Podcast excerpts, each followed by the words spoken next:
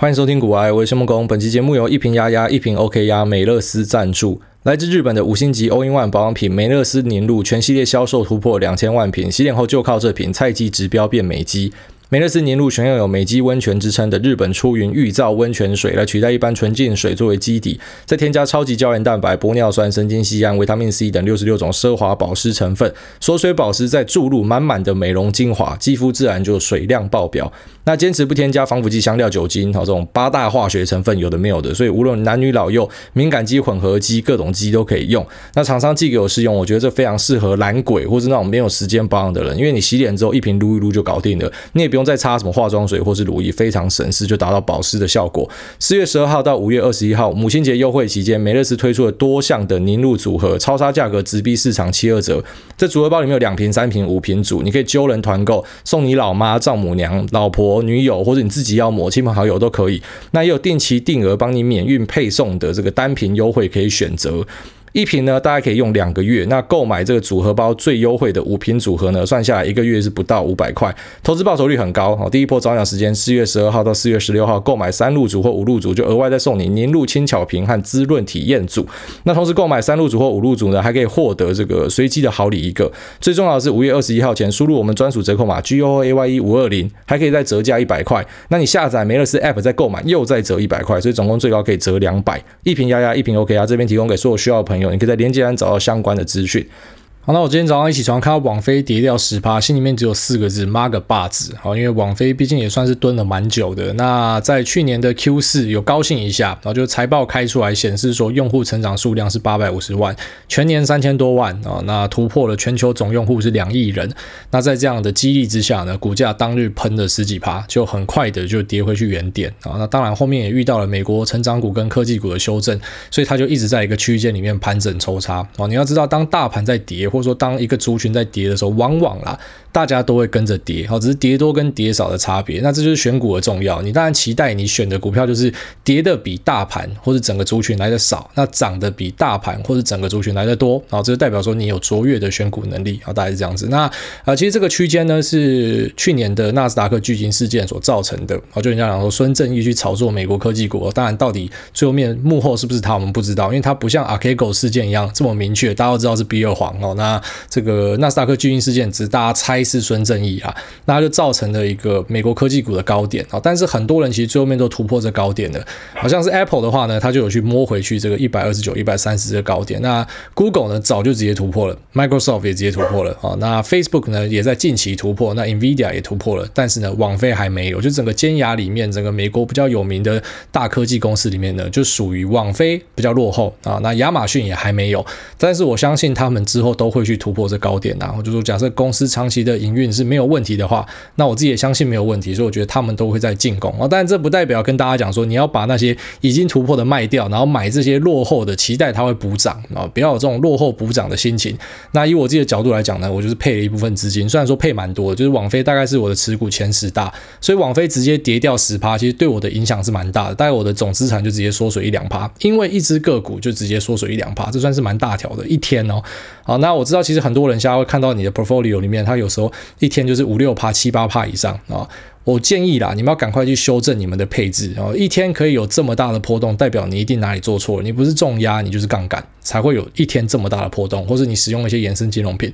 那现在是一个大多头的行情，就是说你看到美国，你看到台湾的指数都在创新高，在这样的状况之下，你都可以一天跌掉 6%、8%。 我跟你讲，如果你今天遇到空头，你就死定了。你遇到2020年3月，你遇到2018年、2015年、2012年，你一定一波就出场。好，所以这边还是要先警告一下大家，就是说不管你再怎么看好一个东西，都不要重压。网飞这就是一个很棒的例子，我非常看好网飞，可是你看它就是一天可以跌掉 10%。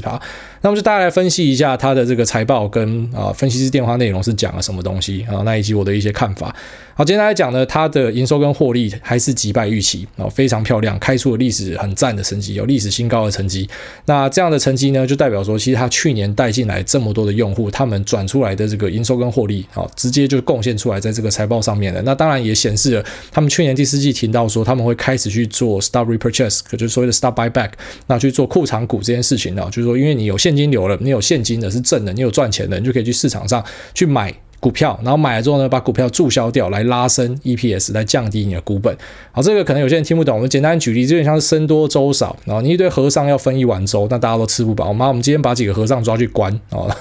把几个和尚赶走之后呢，大家就吃饱了，有点像类似的观念啦。我们今天如果股东的这个股本变小了，那当然大家分到的钱就多了， EPS 就高了，简单来讲就这样，就把账做得更漂亮。那其实美国公司非常风靡这个stock buyback 这件事情，我们也在前面的节目多次跟大家提到说，这会是美国公司接下来一个重要的动能，因为你有赚钱你就会去做这样的事情，那这就会去推升股价。那其实跟台湾最大的差别是在于说，美国喜欢用库藏股，就是我直接买了注销，让整体公司的价值往上拉，然后就是每个人分到价值变高。那在台湾这边不一样，台湾这边喜欢赚钱之后配息给大家，但是其实是差不多的意思啊。那配息给你，除非你今天是真的需要这个现金流，比方说拿来支付房贷、车贷，或者说要养小孩，或者是你要把它吃掉，就是生活费要用到 OK， 但是如果你只要拿出来去做一些铺张的花费的话，其实就不太建议。然后配给你的钱理论上你要再一次的去把股票买回来，然后呢让复利的效果继续的滚下去，这才会达到最大最大的一个复利的效果，大概是这样子。那美国这边的做法就是他没有配给你，他直接帮你买了，就直接做到复利的效果。那美国这边你也可以去选择去勾选这个 DRIP， 就是所谓的 Dividend Reinvest， 直接再一次的去投入股利的这种就是券商提供给你的服务，就是再一次的有更强的复利效果，这可能大家可以去勾选这样子的东西。那其实美国很多公司也因为说去买库藏股，买到最后面净值变负的，然后这跟台湾也不太一样，在这边跟大家说明一下。因为你去买库藏股，当然你就是用公司的现金去买，所以买到最后面极端的状况就是你的那个净值可以来到零，甚至是负的。所以有很多美国的好公司，其他净值是零或是负的，这是很正常。在台湾你可能会讲说，干这不就是要全额交割股了？这个公司不就是准备要下市了，净值才会跌这么低？然后在美国这边看净值可能是不太准的，然后跟大家提醒一下。所以说 Netflix 会有一个这样子的 stock buyback 动能，然后确定他们有赚到钱，确定之后的第二、第三季，应该我们都会看到他持续的赚到很多钱，所以他就会把这个钱拿去买库藏股，就是它是一个推升的动能。那还有什么动能呢？当然还有一个动能就是我们期待说它的用户数量会持续增长，这就是这一次财报比较可惜的。你看到营收跟获利击败分析师预期，可是呢用户的这个数量呢是远低于分析师的预期，以及公司内部给的就是一些猜测啦。本来大家想说像是 FactSet 这个网站就写说是650万左右，那其实这个数字估的我觉得还算合理，因为其实去年比方说去年第一季1000多万，然后到第四季800多万，就是它持续的往下降，这很正常，因为你本来大家在疫情你关在家里你没事做嘛，所以你才会去踩飞轮去买 Peloton 嘛，所以你才会去用这个 Zoom Video Communication， 因为你要 WFH 嘛，因为你要在家上班，你要在家上课嘛，所以那个用户数量增长很暴力是很正常的。它等于说提早把比方说2021年2022年的这用户增长先提前实现了，差不多这个意思。所以看点是在于说我提前实现的这些用户他会不会跑掉，你不可以让他们跑掉，如果他们今天跑掉的话呢，那就有点是你就在做白工，就是网蓝的意思啦。好，那我们就会去期待说网飞的用户增长数量当然不可能很暴力的继续往上拉，因为毕竟那个是疫情造成的一个因为像是机会的现象，但是它衰退的速度也不应该这么快，所以本来大家猜600多我觉得是合理的，然后就500到600是合理的，但是开出来只有398，就是400，所以等于说 miss 掉了 50%， 这比较可惜。但是我们接下来应该可以看到网飞在第二季或是第三季会踩在一个谷底，我自己猜是猜第二季啊，然后就可能第二季的成绩也会差不多这样子袅袅的，但是你要记得这不是说公司不好，拍的片很烂然后没有人要用了，不是，就是因为提早反应。然后因为我们现在这个并不是什么战后婴儿潮，然后大家那边修改生一堆小孩，就地球上有很多新增人口，没有，其实人口就这么多，那这些公司它可能按照它本来的步调，它可以每年吃掉几%、10%、20% 这样的成长，那因为疫情呢加速的把这些人吃进来，那但是之后呢还是会回归原状，就是这些人虽然留下来了，但是很多是因为它提早先加入了，所以当然在之后的1-2年可能那个反应的速度就不会这么好，差不多你要先有这样的一个概念。那我个人觉得网飞应该会在第二季或是第三季踩到一个谷底，就之后你会看到用户的数量又应该要继续的往上弹升才是对的。但当然营收跟获利呢理论上不管是第二季还是第三季它不应该往下走，它应该要继续承继现在第一季的动能，就是第二季的营收跟获利应该要更好。因为公司这边给你的数字呢是 churn rate 是有下降的，也就是说去年进来的这些人他们流失率并没有像大家可能想象的只是因为疫情关在家里我先订，然后订完之后后来现在可以出去玩了我就全部退掉，然后其实没有像这样子，他们是有留下来的，那这是一个很重要的观察指标。好，但是我个人还是觉得有点可惜啊，就是其实我本来是觉得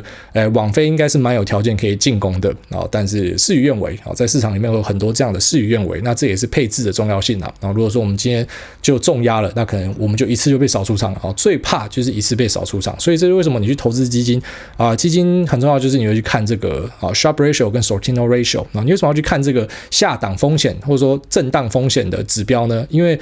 很多时候当你今天看到一个基金不好，你就直接去赎回了，你就连投资都不敢投资了。那市场里面我们最怕就是我们被吓跑，所以千万不要被吓跑。那你要避免被吓跑要怎么办？就当然你要波动率不可以太大，所以那配置比较集中重压，还是要稍微分散一点，那你才会在每一次的修正或者说每一次的空头里面才可以稳健的继续持有。就等你不要高估自己啊，大家都觉得说啊，好公司买进不就是 buy and sleep 吗？对，讲都很简单，可是实际上你看到你自己的东西跌了什么 2-30% 啊，你看去年的纯股族在遇到这个三月的股灾的时候赶快全部都砍出去嘛，可是你们不是讲好要纯股吗？纯股不就是应该是要越跌越买吗？但是你看真的下到的时候还是会全部砍出去啊，所以尽可能要去降低一些波动，就是你不要重压在单一的这个持股上面啊，大概这样子。好，那网飞大概就跟大家聊这边啊，就是我觉得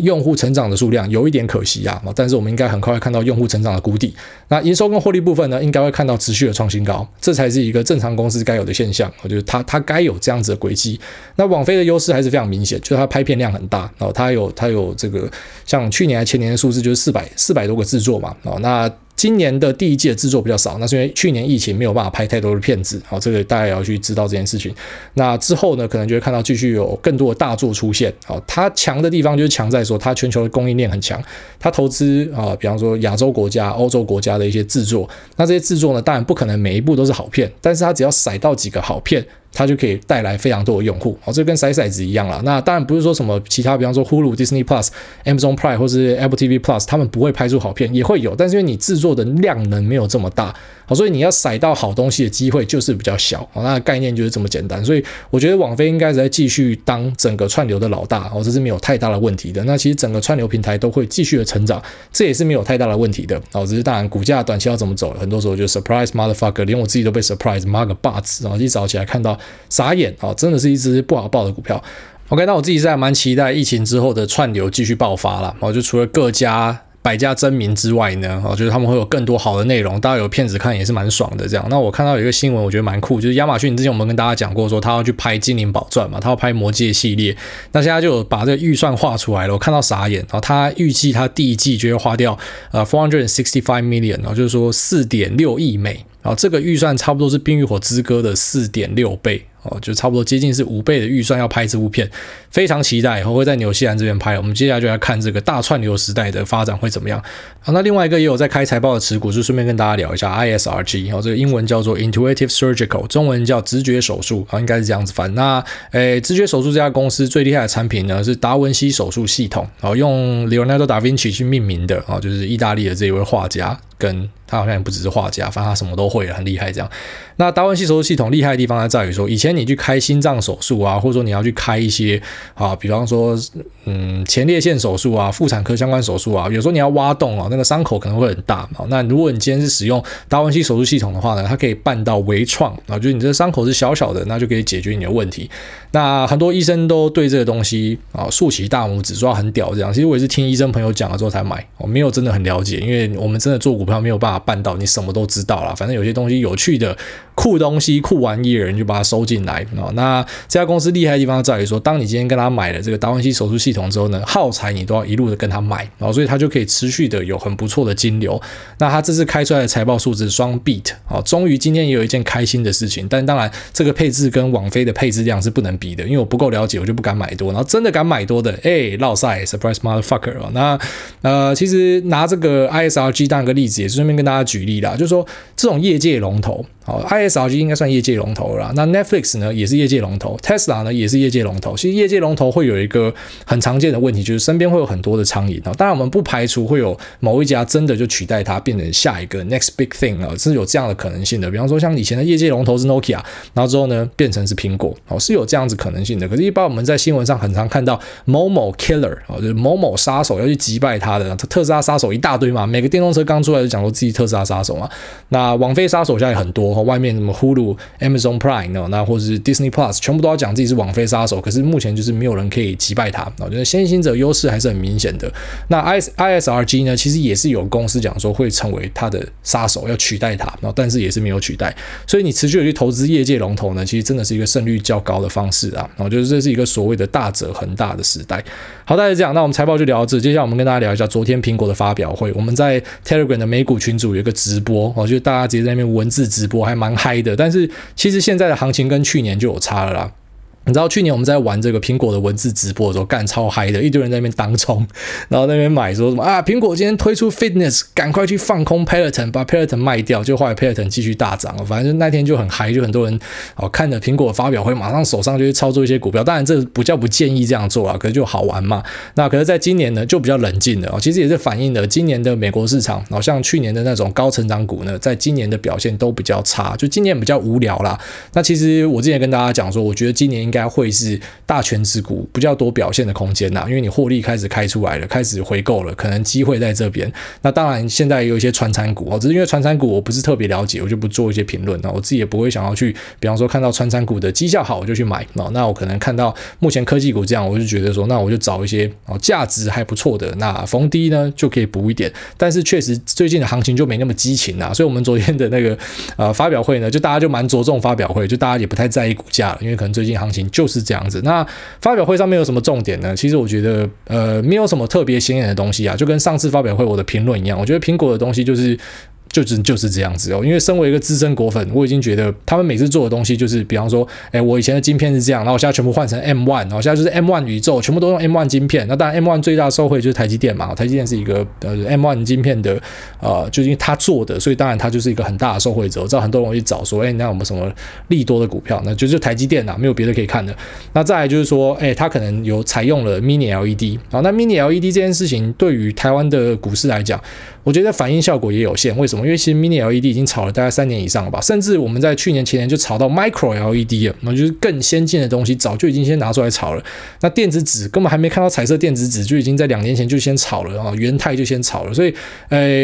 可能昨天看很多人看到说mini LED 拿出来用了，那今天台股 mini LED 应该就要动，就今天没有动，就是一样 surprise motherfucker， 这很多东西都会跟你想的不一样。那我自己看呢，我觉得看点就是耶，颜色好多赞彩虹然后这个苹果真的很政治正确各个族群的人都出来讲一段话，那还不错这样子。那iMac 看起来跟 iPad 的距离越来越近，就长得很像，有点像是 iPad 放大版，就等于是 iMac， 然后开始做成这样方方正正的，已经没有那个后面的弧度了。那重量也蛮轻的，很多人讲说之后去星巴克呢不用带 MacBook Pro， 妈直接带一台 iMac 进去，干超潮的。好，那有很多的颜色可以选择，那当然采用 M1 晶片啊 4.5K Retina 啊什么的，这我觉得都没什么好讲啊，反正就是一个又是很赞的作品。然后以果粉的角度来讲，那我觉得苹果的每次发表会有趣的地方就是在于说，果粉都会高潮，然后觉得干超赞，东西超赞的这样，然后可能分析师就会觉得了无新意就觉得这东西应该不会卖，所以一般来说都是这样，分析师没有那么看好，然后果粉都很看好，然后我们就看之后怎么涨一般苹果就是还是持续上涨，就它的优势还是非常明显的。那除了这个 iMac 之外，我觉得比较有趣的东西是有一个叫 AirTag 的东西，它是一个追踪器啊。好，那理论上是 AirTag 就是我可以把它放在行李箱或是我的钱包里面，那或是我任何想要追踪的东西，然后之后呢这个东西假设不见了，我弄丢了，我就可以用手机直接去定位找到它，而且它的精度是很高的。好，那或者说假设今天被干走了，那我也可以找到它，因为它透过这种就是所有人的 iPhone 去做一个加密的连线网路，你可以找到比方说你的东西遗留在健身房里面，只要健身房附近有 iPhone 的持有者，你就可以去找到这个东西。那其实那些用户呢，他们也可以去透过扫描这个 AirTag 上面的这个上面的资讯呢，然后去找到说所有者是谁大概就是一个很大的寻物系统Find My 系统。那这个 Find My 寻物系统网络呢，其实也并不是怎么样多先进的科技啦。然后当然推出来果粉就觉得赞是因为我自己也是果粉嘛，就赞这样。但其实这个东西在几年前 Nokia 就已经玩过了，然后就是这种 AirTag 类似的东西那种怎么讲定位器不是一个新鲜事。Nokia 玩是没有玩起来，然后后来有一家公司叫 Tile 算是玩的蛮成功的，然后再来就是 Samsung 也算是玩的还可以反正就是使用 Bluetooth 再加UWB 超宽频 Ultra Wideband 的技术呢，来达到一个定位的效果。那只是苹果推出这个东西，我觉得就会带来一个新的风潮。好像之前 USB Type C 可能大家觉得谁会换那个，苹果强制你换大家就得换。那苹果今天说 AirTag 是一个东西， AirTag 就是一个东西，我觉得他们有这种话语霸权啊。那目前售价是1个29，4个99，还蛮划算的，我自己会买啦，因为我很常把东西弄丢。那我同时我自己一个想到一个就是比较大胆的想法，就是说干这东西可以当，当然他跟你讲说不要追踪人，但其实可以追踪人啊，你可以放在你的狗的身上啊，别在狗的身上，当然狗理论上你都要签好了啊，但是比方说发生意外真的跑走啊，你可以用 AirTag 找到他啊。家里的老人也是塞一个在他口袋啊，老人走丢就可以找回来，所以现在全世界老人都有福了，然后大概这样子。那 他也有想到说你会去追踪人，所以比方说有些可能不是这么好的追踪，你不是追踪人家老人，你是当痴汉去追踪别的女生。那你今天如果是持有 iPhone 的话，这个 AirTag不是属于你的 AirTag 在你身上，它会警示你。但是我看它官方说明并没有写到说，假设我今天是 Android 用户，那我身上被放 AirTag 会发生什么事情。我都知道那 AirTag 好像自己也会发出一些声音声响吧，但是应该是有一些方法，你知道坏的方法，然后去调整它之后，它就变成一个大追踪器时代，我都可以放在每个人身上。那以及有另外一个想到的是说，你知道大家对于中国有很多的恐惧，这很正常，就是资料都不想被中国知道嘛。像之前海底捞拍了人家，大家觉得不爽，类似这样子。那你今天说我一个 AirTag 掉在某个地方，然后所有的 iPhone 虽然是透过加密的方式，可是某种程度来说就是连在一起可以追踪到一个东西，感觉被放到中国这边就会变成一个坏事情，所以或许最后面就会有更多的讨论吧。但是我想一想，我觉得 AirTag 是一个还蛮酷的东西啦。那其实有时候你知道，就是一个东西一个技术出来，它不一定是这东西不好。比方说在 Facebook 之前就有很多类似 Facebook 的东西，比方说这个Friendster 或者是 MySpace， 那或者说其他的视讯软体出来之前就有别的视讯软体，但是因为你没有打到那个天时地利人和，或者说你的话语霸权不够，所以它当初没有红。那现在苹果要做这东西，我相信就会把它做红了，大概这样。那此外就是他有提出说他们会做 Podcast 订阅，那其实 Podcast 最早就是 Apple 在搞的，就是 iPod 再加 Broadcast拼起来 podcast， 就是我们现在听的这 podcast 呢，就是最早是苹果提出的东西。当然它也不是什么新技术，但就是苹果去倡导它，然后就起来。那其实苹果长时间都在忽略这一块。我在之前蛮古早的集数要跟大家讲，就是苹果的东西做的第一个不精致嘛，然后第二个就是怪怪的，包含说像是这个评分系统会 lag 啊，或者说它有一些东西你就觉得你公司这么大件，你怎么连这个细节都没处理好，节目上架比别人还慢什么的，类似这样奇怪的东西。那看起来苹果最近是也要更专注去打这个 podcast 这一块，它要做这个 podcast 订阅。那当然很简单，它一定会把这个收费是算在他们自己平台上面，这样还可以赚分润嘛。那于是下 podcast 的创作者呢，应该就可以推出一些比方说加强版的服务，那就可以跟你的听众去收一个订阅的钱。当然如果有人问我说我会不会开订阅这个，我想说如果你今天开订阅是大家送钱给我，干到我当然开啊。可是如果开订阅你要我再额外再录节目，我应该办不到，太累了，没有办法做到。但是对于那种利基型的 podcaster， 我觉得大家有福了，你终于可以变现了。其实本来 podcast 是没有办法变现的，到我现在这样子，就是目前虽然这样讲好像很臭屁，但是客观上来说，就台湾流量冠军嘛。可是实际上，我必须得说，我除了这个广告商赏识我给我的广告费之外，我是没有拿到任何的分润的。那我上传到 YouTube 上面的东西，就是另外一个额外的曝光平台，大概每个月帮我带$400吧，但那个钱我从来没有领出来过啊，反正就叠在里面，只有一样捐出去。大家讲又捐那小钱。那很多人可能不一定流量像我这样，但是他流量也不错，比方说他可以在 Apple 这边排到50名、100名的，那可能很多也不一定接得到广告，因为广告可能会喜欢就是流量最大的这些人，类似这样子。当然有些可能会去，因为你的听众可能比较精准，所以会去找你，但那可能也是可遇不可求啦。所以在这样的状况之下，分润就显得非常的重要。那本来我们是期待 Spotify 的分润赶快出来，但现在又有点卡卡的。那苹果呢，直接率先砍进来了，然后这个订阅应该会在下一次的 iOS 更新可能大家就会看到了。那这对于所有创作者是好事啊。那我相信会有更多人投入这个平台，就是更多人会有这个分润可以拿的话呢，那当然对于他们来说，创作的意愿就更大了，所以会促进整个业界的发展加速啦。所以很多东西还是要苹果下来带，就是有这种话语霸权的人进来带，那整个发展就会变得更快。除了苹果比方说他现在再一次的加强 Podcast 这边的聚焦之外呢，好像 Facebook 最近也是动作频频，比方说抄 TikTok， 那除了抄 TikTok 之外呢，也抄了 Clubhouse， 它要推出 Live Audio Room， 那这个 Live Audio Room 其实就是 Clubhouse 的一个变体，反正简单来讲就是直接抄袭人家。那抄袭其实在这些大科技巨头里面并不是什么坏事，我觉得，然后就像是 Monish Populi 提到的，这就是 Cloner Spawner， 因为它借由复制成功的案例来达到，因为它有规模嘛，那它有更好的这个广告经济的效益，所以它其实可以把这整个模式推得更好，反正就被它拿去用就对了。那我们之后应该都可以期待科技巨头，包含说像是亚马逊其实也是卡了 Podcast 这边，就是大家这种中小型的企业，当然你就是期待你可以被收购吧，不然其实你要跟大科技巨头竞争都是非常困难的。像 Spotify 那时候就一直在干叫嘛，就是 他被苹果挤压到，他就觉得很不爽。那之后呢，挤压的状况应该会更明显。那等到 Facebook 他现在也要做 Podcast， 就之后你在 Facebook 上面也可以直接边滑 Facebook 边听 Podcast。那我相信呢，到最后这一块会变成一个新的蓝海，因为各家厂商都把目光放到这的时候，当然外面的广告者也会把目光放到这，那创作者呢也会希望来这边创作，所以这边东西会变得越来越热闹。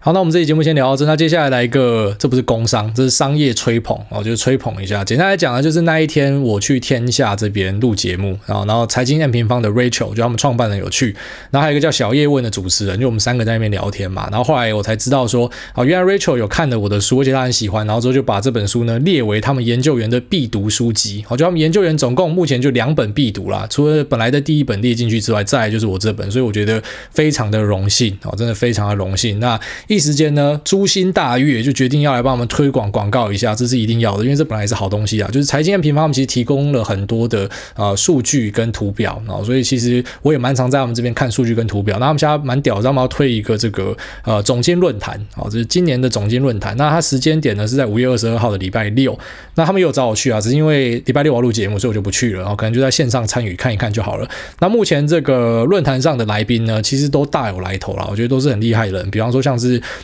这个总经的分析专家艾谢克，这应该不用介绍了啊。那王博达也是一个我很喜欢的一个就是所谓的财经自媒体啊。那 Mula 大家也很熟了啊。那科技导读的周清华，清华哥也在那边。那以及 Jenny 啊 ，JC 的 Jenny， 那 JC 财经观点的这个 Jenny 呢，她也是非常热心的，总是在脸书上面跟大家解析每天的盘势啊。这个是要很有毅力的人才做得到。像我就只想讲干的，讲好笑的，我没有办法每天跟你在那边分析盘势，然后帮大家打气这样子。那 JC 呢都会陪伴着大家，所以大家在那边分享，我觉得这是一个很赞的论坛啊，就一定是赞的。所以在那边顺便推广一下，那我就跟大家讲说，如果说你想要去参加这论坛，我不知道他们票卖完了没有，但是欢迎大家去财经 M 平方的粉专逛一下啦。好，那我们接下来进入 Q&A 的部分。好，第一位 968， 他说车库103摇滚派对，我是挨大忠实听众，1年前跑步就听挨大，听挨大帮听友求婚，也听挨大介绍音乐歌单，五星吹捧越跑越猛。那第一次五星吹捧是想请挨大帮个忙，我们主办一个活动叫做车库103摇滚派对 FB， 可以找到我们官方粉专。我们的活动宗旨是让想表演的人有一个演出的舞台，在开放的场境享受分享音乐的快乐，想听音乐的人可以在这个自由的环境喝着啤酒，随着音乐摇摆。活动没有收费，一手啤酒带来冰桶，整天喝到爽，听起来蛮酷的。他说我们每年都掏口袋补贴现场的硬体设备、挂号和啤酒，今年是第8届。那今年的活动在5月1号大肚路口的北湾剧场，早上10点到晚上10点，共19个独立乐团的演出，邀请挨大和听友同乐。那恳请挨大分享音乐资讯，也邀请挨大跟众听友5月1号一起来现场大喊小强，我本人会带着啤酒跟您干一杯，共享现场音乐的快乐啊。那个时间点我不确定可不可以去，5月1号好像去弄什么签书还杀小的，我也忘了，但是祝你们活动顺利啦，是免费活动可以喝啤酒，听起来蛮屌的，在那边分享给大家。下面一位 Shari0831 说五星吹捧，想问目前 IC 设计股的局势，以及当前航运股是否有机会继续喷一波，挂号至少一路到5月底，感谢股癌。我觉得航运股这样喷不够多吗？已经喷很多了。然后其实我本来预计啦，就是航运里面的货柜轮，因为那时候朋友跟我讲说大概2-3月会解除掉这个货柜的问题，然后我本来预计它行情应该就是一波就结束，就 surprise 2波，然后现在第2波还没有爬完，玩。那时候跟大家聊到散装轮现在也喷上去了、哦、就是我其实是比较看好散装轮的，所以那时候货柜轮在涨我也不敢追啦，就是你是我你给我我也不敢去压，因为我会怕、哦、我不熟悉我就不敢压，我对于散装轮是稍微熟悉一点的。那至于 IC 设计股其实一样啊，就是说 IC 设计股它也是涨很高了，那在之前的美国制裁中国的时候呢有修正一下，现在有些站稳可能会继续进攻。那我必须得说现在我跟身边几个做台股还蛮厉害的高手朋友们聊天，大家的想法都差不多，都是觉得认真讲之后遇到修正应该会很可怕、哦、因为目前的价格其实已经没有冤枉这些公司了，已经完全没有冤枉了，它都是认真说就是以反应，只是要反应到什么程度去而已。好，那如果你要去追这样的公司呢，你要记得这个就不太适合我们平常跟大家推广的 buy and sleep， 什么买进就持有买进就睡觉就不太适合，因为大家是涨到一个估值的高点，任何一个他妈的黑啊都看得出来这个斜率这么高在往上喷，你确定你先要这时候追、哦、当然你可以追，这就是所谓的动能交易派嘛。动能交易派就是看到涨我就继续追、哦、然后可能跌破什么我就砍掉，那你可能要眼明手快、哦、但是一般人呢我是不太建议啦，因为其实行情我必须得说年年都有、哦、你错过这台车你还会有下一台啦、哦、你就挑你熟悉的再上车就好。下面一位鲜虾韭菜卷说五星吹吹，身为小韭菜想问海大，既然长期看到股市买0050，那是不是可以一样配一些位在台湾50正2里面的做长期投资？照台湾50正2上市以来的报酬率，就算内扣费用高，但是获利成长似乎更划算，不知道我想法有没有问题，请来大开示。因为我们看到的这个行情呢，目前都是在一个长期成长的状况，就是一直在往上爬，但是每次在讲指数投资的时候都会举一个反例，反例是谁？日本。你去看一下日本的指数、哦、它是可以让大家闷很久，闷到说看投资指数跟他们浪费生命一样、哦、你也不能排除说台股未来会这样、哦、如果说真的遇到一个比方说盘整的局势的话呢，你去持有杠杆型的产品你会扣血扣到爽，所以我还是不太建议大家去持有杠杆型的产品啊。就是假设今天行情并不是这么明确的话，如果行情是很明确一路往上走，持有杠杆型的产品对可以帮你加速，可是如果你今天是行情在盘整的话呢，杠杆型的东西呢它有点像是会，因为它会每天再平衡，所以有点像是追高杀低追高杀低，你会让你的净值一直往下扣。如果你遇到行情是混沌不明的时候，你持有杠杆型的你真的会想要吐血，这是你要去小心的。那再来就是你要达到台湾50两倍的效果、哦、除了你使用这个可能比较费用较高的产品之外，有另外一种就是假设你有便宜的资金，你使用杠杆你也是有两倍的效果。好，那一样任何的杠杆我都要在这边下警语，你自己要小心。好，下面一位蝴蝶忍相报，他说 GG Faith 0530林北淡利，诸位你好，很高兴听到你要来南部偏乡高雄签书，和朋友都是你的忠实听众，想说你的创作不管是节目和书籍，优良的观念都无时无刻在创造价值，真心认为想要短期惊人报酬的相当不实际，想办法在市场生存，然后用时间去创造复利，光是有这样的想法就已经打趴一半人了。劝世救菜的节目很棒，希望能够从20岁听到80岁。之前你说 Lisa 会听你的节目，想直接对她说夫人您怀胎辛苦了，请多注意身体，祝福你和宝宝和老公和秋口平平安安。好，非常感谢这个蝴蝶忍相报、哦、你是暖男是不是？高雄是不是全部都是暖男啊？好，下面一位五星吹捧暴力推，他说诸位你好，我是一位去年刚进股海的小菜鸡，某次听了啾啾鞋频道推荐主委的 podcast， 听了几集觉得主委实在太神啦，观念正确，逻辑清楚，态度正向，很多值得学习的地方。好，感谢这个吹捧。然后讲说小菜鸡在去年已经入手了高端跟台康，对两家都下了不少功夫研究，但之前听到某集主委提到对生技新药产业好像不是很看好，虽然目前是有在赚钱，但人性总是这样，赚还想赚更多，想请问主委对于台湾疫苗股的看法，谢谢。最后祝主委及家人身体健康，事事顺心，再也不要碰到马路三宝啊。对了，最近也在看房，希望主委可以多分享看房的撇步，万分感谢。然后蛮多人都叫我分享这个看房的一些新跟看法以及装潢的一些想法之类的，好，有空再跟大家分享。那至于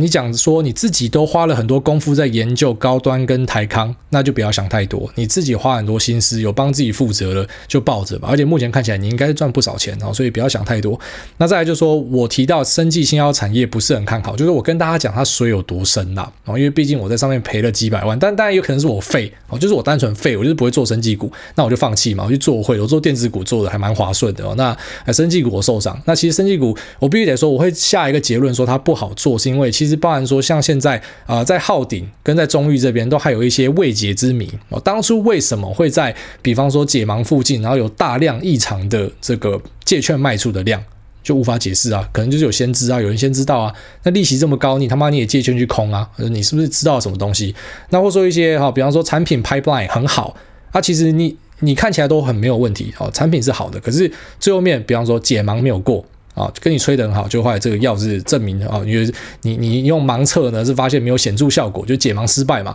那再来就是比较惨的、哦，像我自己遇到就是解盲成功 ，FDA 拿到药证，赞，结果他妈上市之后卖得很烂，干嘛谁会想到这个啊？干真的没有想到哎、欸，所以这个东西我写到的书里面又跟大家分享这个故事啊，就当时的一些状况是怎么样，那为什么当时会继续抱着，那为什么会从本来赚钱变成赔蛮多的，好，所以我只能说它是一个深水区，就是。甚至是一些业内的人，包括说听完我的分享之后私讯我，他们都讲说没有，你讲的真的是对的，这个真的超难做，连他们自己在业内都觉得非常非常的难做，所以我只是把这个经验分享给大家，我说这个是很困难的地方，但当然你有赚钱我就是恭喜你，而且其实我不会每次都看对，不然说像散装航运，不是散装啊，货柜人，我觉得它只会有一波行情，因为从我自己听来的，身边有在做这个 forwarder， 就是做货运的朋友跟我讲那些东西，我觉得它的行情应该只有一波，结果我被惊喜了啊，它走了两波，这个我真的没有想到，所以有很多是不然说我会看错的东西啊，所以你不要把我讲的东西都当成一定会是对的，其实我就是分享一下我的看法、哦、那跟你自己的这样撞击一下，我觉得可能会帮助你思考，你觉得你的方法是对的，你觉得你的想法是对的，那即便我可能是没有那么看好的，那没关系，就相信自己就对了，然后因为最后面都是帮自己负责啊。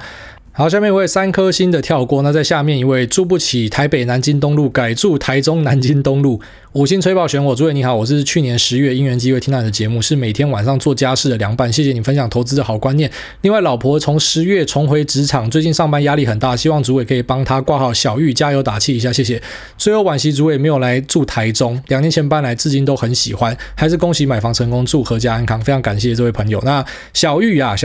回去上班是一定会闷的，这是很正常的，干嘛放了一个长假之后要回去上班，想到就闷，这就是我们要有收心操嘛、哦、为什么那个部队干每次收假回去的时候，大家先在那边中山室看电视，然后每个脸都超臭的，因为你只要回去工作回去岗位都会觉得很干、哦、但是我希望你可以往更好的方向去想、哦、我就是来这边赚钱回家的，老娘赚了钱回家就是要爽的、哦、工作就是为了赚个钱嘛，所以大家过得快乐一点，那闷是很正常的，但是希望呢你可以顺利的度过。下面一位岸边路伴挖里，他说副委托跟海外券商的配置，吹突破天际的5星吹捧，祝灰阶思考销售长红啊，已经长红了啦，但是还是感谢你的这个祝福。他说小弟是股海菜鸡一枚，最近想入坑美股，想问一下如果是某天小弟意外身故，海外券商的钱有办法由家人代理吗？印象中美国券商的遗产低于6万美的话，美国政府就不会课遗产，所以目前身上有10万美的闲钱，拆成5万放副委托，5万放海外券商，是不是比较相对保险的配置？其实认真讲，副委托并不是真的很不好的东西，只是副委托因为我会没有那么推荐，是很多人你知道 你买进然后你不知道副委托有一个低消、哦、你买一个130块的苹果就低消下去，你直接变成150块，你现贵人家20块，你要什么时候赚得回来、哦、所以副委托假设你都可以每次进出都达到低消，它也是一个持有的方法、哦、那副委托其实理论上你死掉应该也是要课遗产税，它跟你台湾透过副委托去海外券商买东西，其实他们有一个就是说因为你是台湾来的你就不用被课遗产税，理论上都是要课你遗产税，好，只是目前有点像是在一个灰色地带，没有真的来抓这一块，好，是长这样子。那你说海外券商钱有办法由家人带领，可以啊，其实透过律师的话应该也是有办法，但相对的它确实是会比较麻烦，所以你可能当然发生意外我们不知道啊，可是可能年纪老了之后开始把部位清回来什么，或者说你跟家人交代好到时候要怎么处理，这个是你必须要去做的。好，但是如果说你的本事够大的，你走副委托我不会觉得不行，而且再跟你讲一个秘密，副委托可以打去跟他谈条件，你今天贡献多的其实什么手续费啊利息啊都是可以谈的啦，好，你打去谈你会有一些意外的收获。下面一位田中堪吉，他说老婆有问题要请教，5星吹主也好，韭菜小弟常在老婆小孩出门的时候听您的节目，老婆本身对您的节目没有太大的兴趣，但就在上一集听到你的业配凤凰电波，他竟然说啊优惠码咧，凤凰电波的优惠码呢，恳请主也解惑。好，上一集是原厂的广告啦，就原厂要去推广说正确的这个产品是长什么样子，那实际上这个产品会是诊所拿去用、哦、所以应该到诊所要下广告，但是诊所好像不可以下这样子的广告啦、哦、大概是这样，拍谁。